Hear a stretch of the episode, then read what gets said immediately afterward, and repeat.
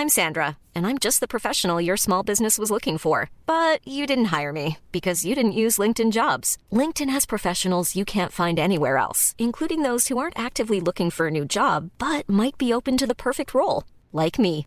In a given month, over 70% of LinkedIn users don't visit other leading job sites. So if you're not looking on LinkedIn, you'll miss out on great candidates like Sandra. Start hiring professionals like a professional. Post your free job on linkedin.com/people today. Welcome to the Debunking Economics podcast with Professor Steve Keen. I'm Phil Dobbie, and the title of this episode, Laissez Faire Go Mate, which is probably lost on those of you who are not of an Australian extraction. But of course, part of the Aussie psyche is ensuring a fair go for all. So, does that come from small government freeing up the opportunity for everybody, or does it come from big government ensuring everyone has access to the same education and the same competitive advantage? Two very different propositions. Uh, laissez faire economists believe that market forces are the best way of running the economy, that if the government gets its hands into it, it'll probably stuff it up, so less regulation is a good thing, and that people and companies should basically be able to do what they want. So, I guess that, I mean, there is a point that one thing worse than a laissez faire economy is one where the government does get involved and does all the wrong things. After all, laissez faire is French for leave alone. And look, Steve, I mean, that was pretty much the argument, wasn't it, of Adam Smith, that market functions best without the government because human nature is so diverse and the consequences of government policy are so unpre- unpredictable that how can the government really know what's in everyone's best interest? So the best thing to do is to leave it to, and I'm doing the uh, the air quotes, the quotation marks around the invisible hand. Leave it to the invisible hand. Close quotes. Yeah, I mean that was that was not just Adam Smith's view. It actually came out of the the French physiocratic school to some extent. I think it was Mirabeau with the um, what's it called, the uh, fable of the bees, uh, which was the idea of private private virtues and public vices, and uh, which is the opposite. Of private, private vices and public virtues, pardon me. So the idea was that everybody pursuing their own self-interest led to a better outcome collectively. Uh, whereas the usual argument, and bear in mind that the laissez-faire case wasn't made in contrast to the modern state; it was made in contrast to the feudal state, which is a very, very different beast. And one element of the of the feudal system, which we uh, don't have any experience of these days, particularly, except in uh, the old days of international trade, is that the main source of revenue. Um, apart from self-sufficiency in, in feudal manses or feudal uh, fiefdoms, feudal estates as they were called, uh, was to tax merchants as they went through. So to get to go to a, from, from even if you weren't going to that particular um, king's or a, a particular lord's realm, you're going to trade at another realm. You get through the gate, you had to pay taxes on the way. Right. And uh, it was enforced in a rather polite fashion. You know, basically, it's a knife at your throat. Um, uh, I mean, highway robbery, but highway robbery done by somebody who called themselves a knight rather than somebody who called themselves a, a, a, a bandit. Right. So, So we were, so, was, so we're in effect almost acting like mini governments because we were taking taxes for our patch of land, in effect. Yeah, and one of my, one of my favourite illustrations of that was uh, on a trip I did to Germany some some years ago. Uh, we went to visit a medieval castle, and when you saw the location of the place, it was absolutely brilliant because the castle was placed at the, the point of a bend in a river, uh, where the river narrowed because of the bend. And there was a cliff right behind the uh, the castle, and the castle was bit so the, the land between the uh, almost all the land between the river and the, the rise of the cliff was taken by the castle, and you had to walk past the most incredibly fortified system to get to the other side. And uh, basically, whatever they wanted to charge you on the way through, they could charge you. Right. So that's that's that's the real origin of the attitude of laissez-faire. So you're saying it, it, it, it perhaps works in those times because times were so different because you could do that sort of thing. And yet, I mean, Margaret Thatcher, she wasn't quite in feudal times, but uh, I mean, she harked back to Victorian values. I sort of know when you start to use Margaret Thatcher in an argument, that's a bit like using Hitler in an argument, isn't it? Really, you, you've, is po- you've possibly sort of already lost. Yeah. Yeah, but yeah. uh, but she, she, she she referred to Victorian values. She was harking back to a time when the state had little influence, there wasn't much tax, uh, people were able to stand on their own two feet, and the economy supposedly prospered. And perhaps because of that laissez-faire approach, I mean that did in, in, encourage the in, industrial revolution in Britain rather than in Europe. Or is that a load of hogwash? Uh, it's both. There's an element of hogwash and an element of truth to it at the same time. And um, one of my, I think people realise who follow me on, on my blog and and have seen my debt deflation page, one of my favorite economists of all time is not an economist. He's a applied mathematician called uh, John Blatt, who wrote a book called Dynamic Economic Systems. And uh, it's out of print, but I believe that if you search on my website, you might find a link to it um, because I think it's one of the great, you know, one of the great neglected books. Uh, one, one of the patrons, by the way, paid me a lovely compliment saying my book's one of the five uh, best books of economics of all time. Well, I regard John Blatt's as one of the five. Uh, and I've made it available there uh, for anybody to take a look at because being out of print, I think, is a travesty. I'll do my best to get it in print when I have time to do that sort of stuff in the next few years. But John made the point that forget about the, the feudal origins of uh, the laissez faire attitude. Let's take a look at how laissez faire, when it actually to some large degree operated, because governments in the 19th century were roughly one fifth the size uh, than they are now compared to GDP at the time. Yeah. And of course, there was no, no welfare. Uh, there was there was the welfare was handled mainly by charities. Um, there was uh, some degree of government regulation, um, but generally speaking, it was let it rip.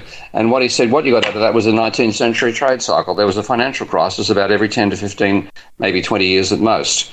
Um, Barings collapses, the um, uh, the um, um, about once every 10 to 20 years. John does a good job of, of documenting that in, in dynamic economic systems.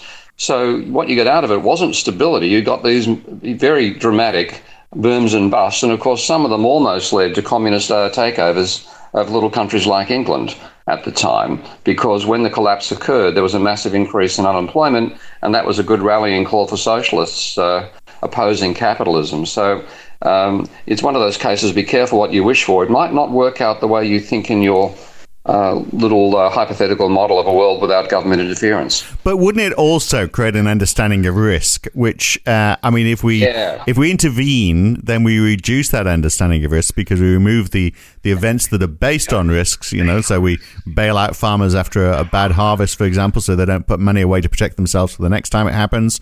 Uh, I mean, that that could be the counter argument to that, couldn't it?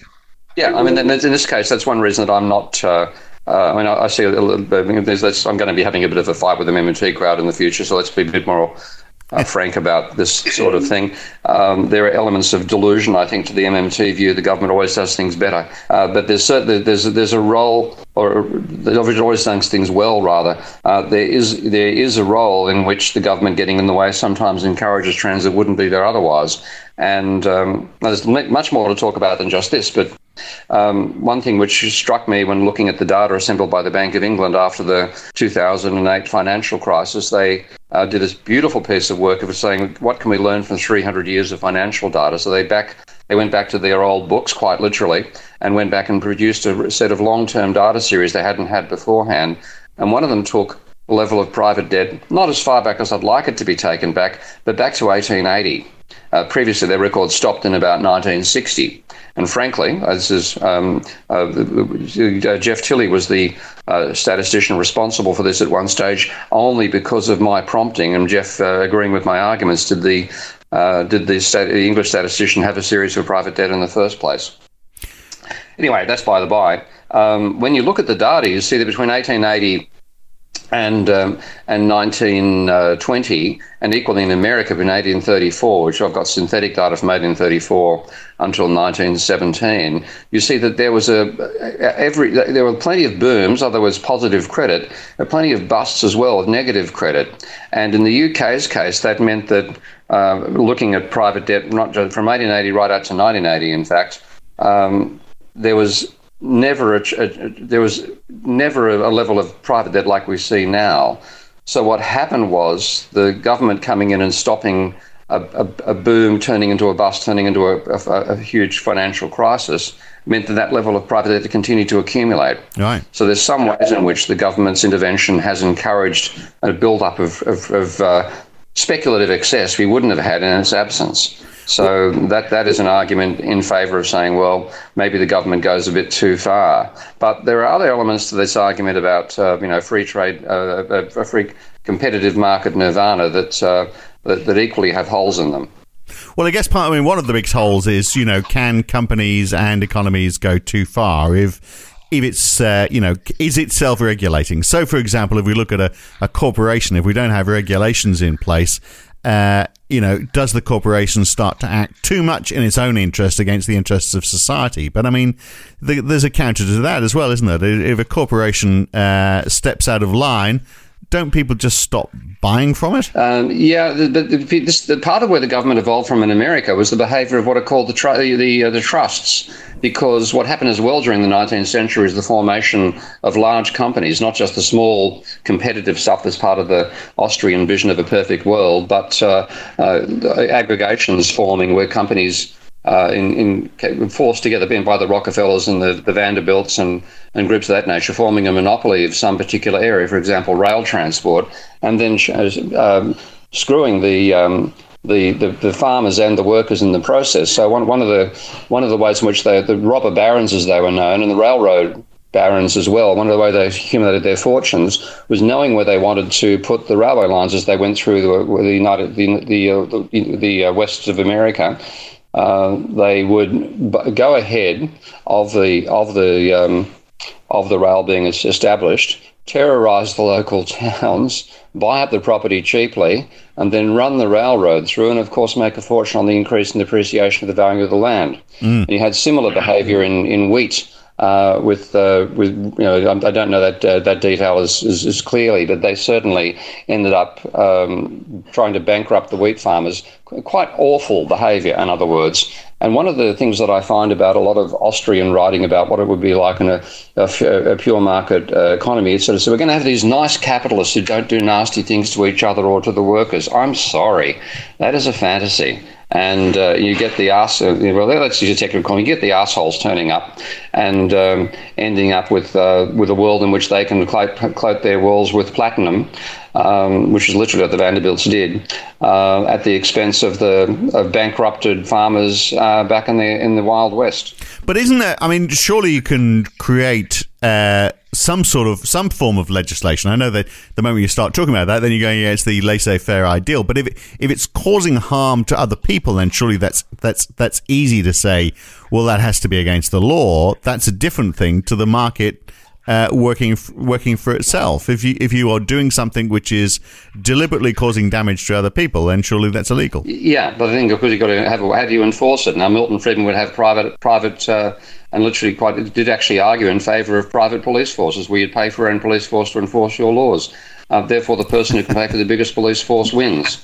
Uh, you know, it just doesn't. It doesn't. We have to have something which attenuates. And here, my analogy is that we, we may have gone overboard with it, but I see the government as effectively an air conditioning unit.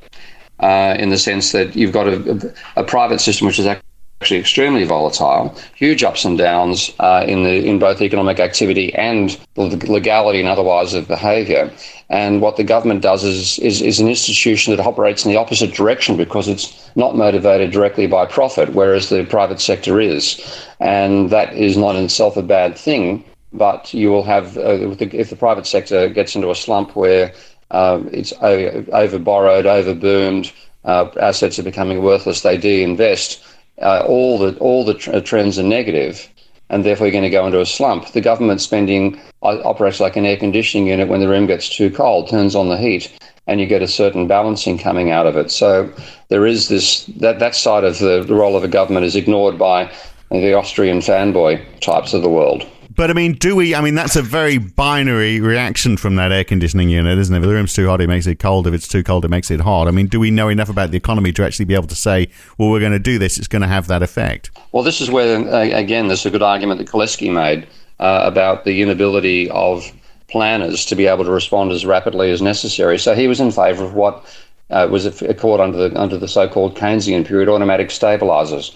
In other words, you have things which are built into the economy uh, just by things like, for example, um, un- unemployment benefits that mean that when there's a downturn because of a, a, slump and workers are being sacked, then there's an increase in cash flow through businesses because those workers get unemployment benefits which they otherwise wouldn't get. Now, one of the reasons we're getting a more dysfunctional state these days, and something which people are then arguing in favour of going back to deregulation, is a systematic decision to undermine those automatic stabilisers by things such as saying you only get unemployment benefits uh, six weeks after you um, lose your job. Now, that's pretty tough for the worker, but it's also tough for the retailer because once that worker's lost a job, there's six weeks of slumping sales. So how's the retailer likely to operate act in response to that? Increase their own cutbacks. Mm. So these sorts of things, there, there's ignorance um, about that attenuating role, and, and to some extent, because we have governments dominated by a lot of people who believe in this myth of a, a world that would work out better without the government. Not the saying it works perfectly with, by the way, but saying it will work better without. Um, they've deliberately weakened the state in those ways, which partly comes back and supports their own argument, apparently. But there is the, but there is the idea, isn't there? I mean, and you know, I'm sure you've made this point in in one of these podcasts before that we really don't know uh, how best very often to intervene. Uh, you know, if we're if we're a government, if we do something, there could be unknown consequences. So we could be making matters worse, couldn't we? Yeah, we can. But um, I think we've got the 19th century as an example of what can go wrong with a with a pretty close to pure a free market system. And there are, I think, there's said well, let's let's go through some of the elements that exist there. Firstly, there's the robber baron uh, developments occurring, and you have to have a police force, you have to have laws, you have to have political power being able to impose against that sort of behaviour. That's where the that's where the antitrust legislation from America came from. Another important part of it is that, um, uh, and I, I, see this and I, I look at it and I think I just can't see how people don't see their own fallacy here. But a lot of Austrian uh, style economists and and uh, Austrian fanboys are in favour of private money, and they say that we what you should have is a bunch of private banks all creating money. Uh, yes, these are the ones who accept that banks actually do create money, and what the public will do is they'll choose the more responsible one pardon me, but bullshit. because what happens is they, the, the, public, when they've had the choice of these private banks, and they did exist in the 19th century America and to some extent 19th century Australia and New Zealand as well, uh, the public chose the ones offering the highest apparent returns. And what would happen, of course, half of these were Ponzi swindlers who'd make off with the money. So there'd be a boom and a crash and, and subsequent um, you know, witch hunts trying to find the people who ran off with the money and so forth. So the, the, the part of the vision they have of this private money working better, and uh, the, the, concept they put forward often is that uh, you'd start off with a whole bunch of uh, private of, suppliers. Some would be honest, honest others would not. Uh, the dishonest ones would be driven out of the market. Only the honest ones would be left, and everything would be nice and stable. With anything like that, there'd be booms and busts, and people would forget uh, the past wildcat behaviour and go back and with the next one who was offering a fantastic return. After all, Charles Ponzi occurred in um, in uh, in Boston which you can hardly call a, a, a backwater of America, uh, in 1919 to 1922. So the people's capacity to fall for a swindler uh, never uh, uh, disappeared. So the idea that you'd have a, a stable private money system and well functioning markets, I think, is just another set of delusions. But it sounds to me like what you're saying is that to try and uh, uh, prevent a laissez faire economy from misbehaving and, and, and getting out of control. There's got to be s- some sort of mechanism to try and stop people misbehaving in, in whichever way, through whatever loopholes they find. You've got to close those loopholes. And then I guess the other element is you've got this uh, th- this potential for rich poor gaps, which you've, you've got to try and correct as well. Are they the two key elements that you need to keep control of, or, or is there more than that? Because it seems like today there's a lot more than that that the government's involved in. Yeah, well, that's also a question of uh, what sort of resources uh, would do you want to have managed fundamentally for profit versus those you want to have supplied no matter what. So the, the mm. key ones there end up being massive utilities like uh, power, sewerage, uh, and water, uh, because in, in those cases you you don't want power to be available 23 and a half hours of a day uh, with a random distribution of when the power goes off. Uh, if that happens for an aluminium smelter, it's goodbye aluminium smelter. Um, so there are there are some particular services you do not want to be motivated by short-term profit, and pretty much that's my area where I'd say I'd rather have the state provide that uh, at the most uh, the minimum possible cost, rather than letting private providers get inside there with an incentive to um, to go for short-term profit, and also quite frequently to cause some of the financial volatility on the markets. We all remember the, we all know the story of Enron to some extent. People have forgotten it already, I would say, I would think. But Enron actually managed to cause some of the blackouts in California uh, at its, to help its own own profit levels because it could then supply the power much more expensively from the sources it had outside California. So there are there are ways in which um, you get you know, really quite robber baron behaviour developing in the private sector. isn't all about making a profit in a nice, responsible way. And yet, some would argue that you know places like Australia and New Zealand and uh, and like Switzerland, possibly some of the most laissez-faire economies in the world, are thus far some of the best performing economies in the world. Oh come on! How do you call them laissez-faire? I mean, they laissez stuff up. but I mean, but you look at uh, in Australia, for example, mind you, Australia does have a big public sector, I guess. But I mean, it does try and uh, involve the private sector in all its public sector stuff. You know, I mean, there's a very yeah. much an attitude, isn't there, of, of the, the market's got to drive things as far as Australia's concerned. And that's where the NBN comes in, which has been a total catastrophe. Uh, absolute rather than disaster. Yeah, completely. Yeah, yeah. rather rather just a simple state provider providing uh, a cable to the to the to the uh, uh, to the premises, which was the original idea of Mike Quigley. I think you know Mike Quigley, don't you? Yeah, I don't know what's happened to him, but uh, yeah, I did know him. I know him as well because he happened to be my, my, my, my wife's boss, my first wife's boss in Alcatel. And I had a immense respect for him as an engineer and a manager.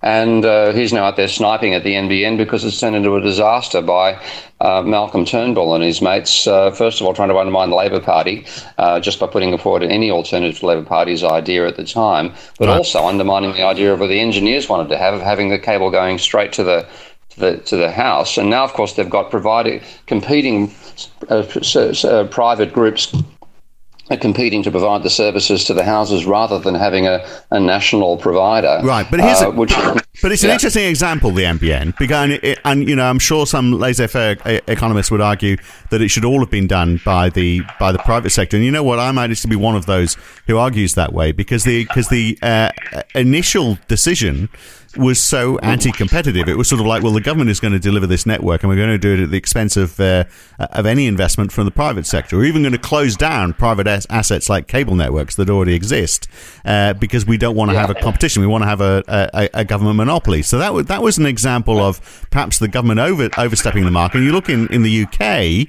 where uh, they're, they're, streets ahead. I mean, don't have the best broadband in the world, but they are streets ahead of Australia uh, because you've got competing players who are wanting to roll fibre down our street. I'm, I live in rural Surrey, uh, and BT and Virgin Media both want to run cable down our street. I'd rather have one cable and, than two competitors down down the same cable. We've had competitive travesties coming out of forcing uh, doubling and trebling of infrastructure where it's not necessary. My, my picture on this front, of the, the best uh, example of a combination of state and private is what the South Korean government did because they basically told their telecommunications companies, we don't care how you do it, um, but you've got to collectively provide uh, T100 cable to every house in the country. Yeah. If you want to continue yeah. operating here. So your licensing depended upon that. And they basically got together and built, you know, a, a more than world class infrastructure out of which evolved firms such as Samsung. So there, there is a, there, there's a, there's there's two dimensions to it. I think there is. I mean, even on, even on that, and sorry to interrupt. There's another dimension to that story as well, which is that uh, legislation there was that if you had people in a tower block uh, then the power for that tower block needed to be provided by the telephone company. So they had the problem of how did they provide electricity for uh, uh, for copper wiring uh, to distribute into tall buildings, and the cheapest solution very often was to uh, was to use fiber because it's passive. It doesn't need it doesn't need powering along the, the along the network. So actually, uh, it was a commercial decision very often. The cheapest way of providing access into those uh, into those tower blocks was to whip out the copper and use fiber. So that was actually the the big driving force. I think you'll find in South Korea. That's interesting. Again, that that, shows that was a good outcome, mm. um, both a sort of combined market and state outcome. Yeah. But, uh, but how do you get the balance right is the question, isn't it? And, with, and with, there's with the trouble with uh, a lot of economic argument is it, it goes for one extreme or the other. You get the you know um, on the, the right wing or the, or the left wing alternative. Absolutely no government or 100% government, and um, I rather like the yin yang uh, position of the of Asian philosophy that there's a balance between the two, and we need to realise that's the case. So if you look at the private banking um, wildcat banking, unregulated, etc., etc., did not work out to, to el- eliminate the bad banks and just have the good ones. It gave you booms and busts and, and uh, rapacious behaviour. Not having the government there led to the formation of, of quite, quite uh, exploitive monopolies. They're literally the robber barons of the 19th century that made themselves responsible by establishing uh, or appear responsible by establishing wonderful uh, beneficial trusts in the 20th century with a fraction of the wealth they'd accumulated. And you have um, provision of services, which on some cases it's just better to have the biggest institution in the country doing it because the economies of scale is so vast. Uh, you want to have it done on a, on a grand scale. It will be cheaper than the private sector competing with multiple infrastructures, and you also want it provided in such a way that it's 100% reliable. Reliability is more important than price.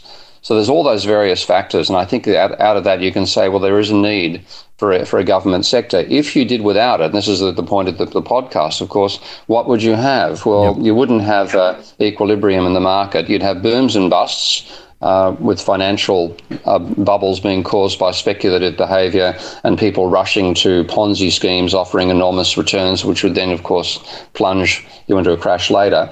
Um, you'd have unemployment um, being quite high to the stage we'd have political unrest uh, almost leading to the to a call for socialism. But you'd also, and this is the, the, the other side of it from my point of view, you probably would have not have the same accumulation of private debt. Uh, as we've had in the 20th century. That's a clear difference between the 19th and the 20th. Uh, after the formation of large government and after the Second World War and the Great Depression, there has never been, up till the 2008 crisis, never been a period of, of, of massive negative credit, so it never wiped out the accumulation of previous booms. And is that, and, because, um, is that because of this whole risk thing that I mentioned earlier? The fact yeah. that if we're stepping in too often, we're removing this risk, and therefore this debt builds up. It's also partly because politicians don't like. Uh, so if a downturn occurs and it's a pure market system, there's nobody to blame.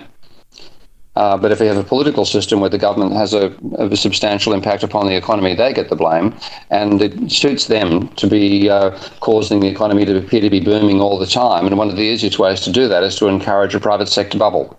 Mm. So there is an element to which um, every time there's a downturn, you encourage the private sector back into speculation again. Now, that's not what the government's supposed to do. If you look at the ideal MMT argument, it's supposed to stop that sort of behaviour. In fact, it tends to, it can actually encourage it because that's one way the politicians make themselves look good. Yeah, yeah. So are we saying au revoir to laissez-faire then, or the, uh, do you like that? Or, are there elements of the thinking that we should uh, we should hang on to? Uh, it, it it is a mid. It is getting the balance, isn't it? How do you get the balance right? Because obviously there's there's elements of the laissez-faire economy, you know, pure economics that we want to make the most of but we would need the government as well. yeah, and on that front, like, I, like a lot of the work done by um, Mariana Mazzucato at one one end of the spectrum and Bill Janeway at the other. They're very com- compatible, but one argues that the government does a lot of innovation by being able to afford to waste money on things like NASA programs. So that's that's that's the local Currawongs helping out. By the way, have you heard that in the background. Um, the government encourages innovation through projects like NASA and even DARPA. DARPA is what gave us the internet.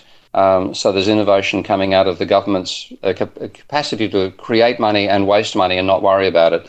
And then venture capitalists uh, fund innovation because they also can afford to waste money uh, and, and, and generate innovations like you know, computers in the very first case and so on. So there's a, a blend of roles between the two, and we have to get the balance as, as close as we can to right. But um, certainly at the moment, what we've done with the preventing uh, collapses with the scale of government spending, maybe we've encouraged a number of speculative bubbles which have gone on far longer than they would have done without a private uh, if the if the government had been smaller. Okay, we'll leave it on that point. Uh, very good. Thank you, uh, Steve. By the way, awful line. Uh, your Aussie broadband, uh, there we are. It's a demonstration. We've, we've heard how bad it can be uh, without the right oh, government investment.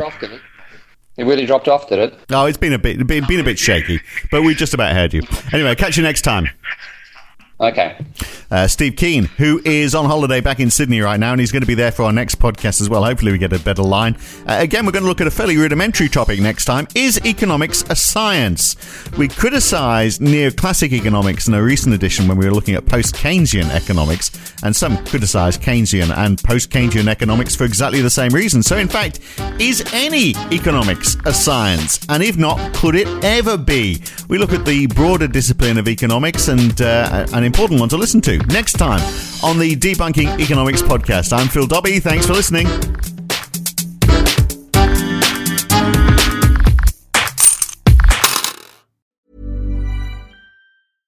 Flexibility is great. That's why there's yoga. Flexibility for your insurance coverage is great too. That's why there's United Healthcare Insurance Plans. Underwritten by Golden Rule Insurance Company, United Healthcare Insurance Plans offer flexible, budget friendly coverage for medical, vision, dental, and more. One of these plans may be right for you if you're, say, between jobs, coming off your parents' plan, turning a side hustle into a full hustle, or even missed open enrollment. Want more flexibility? Find out more about United Healthcare Insurance Plans at uh1.com.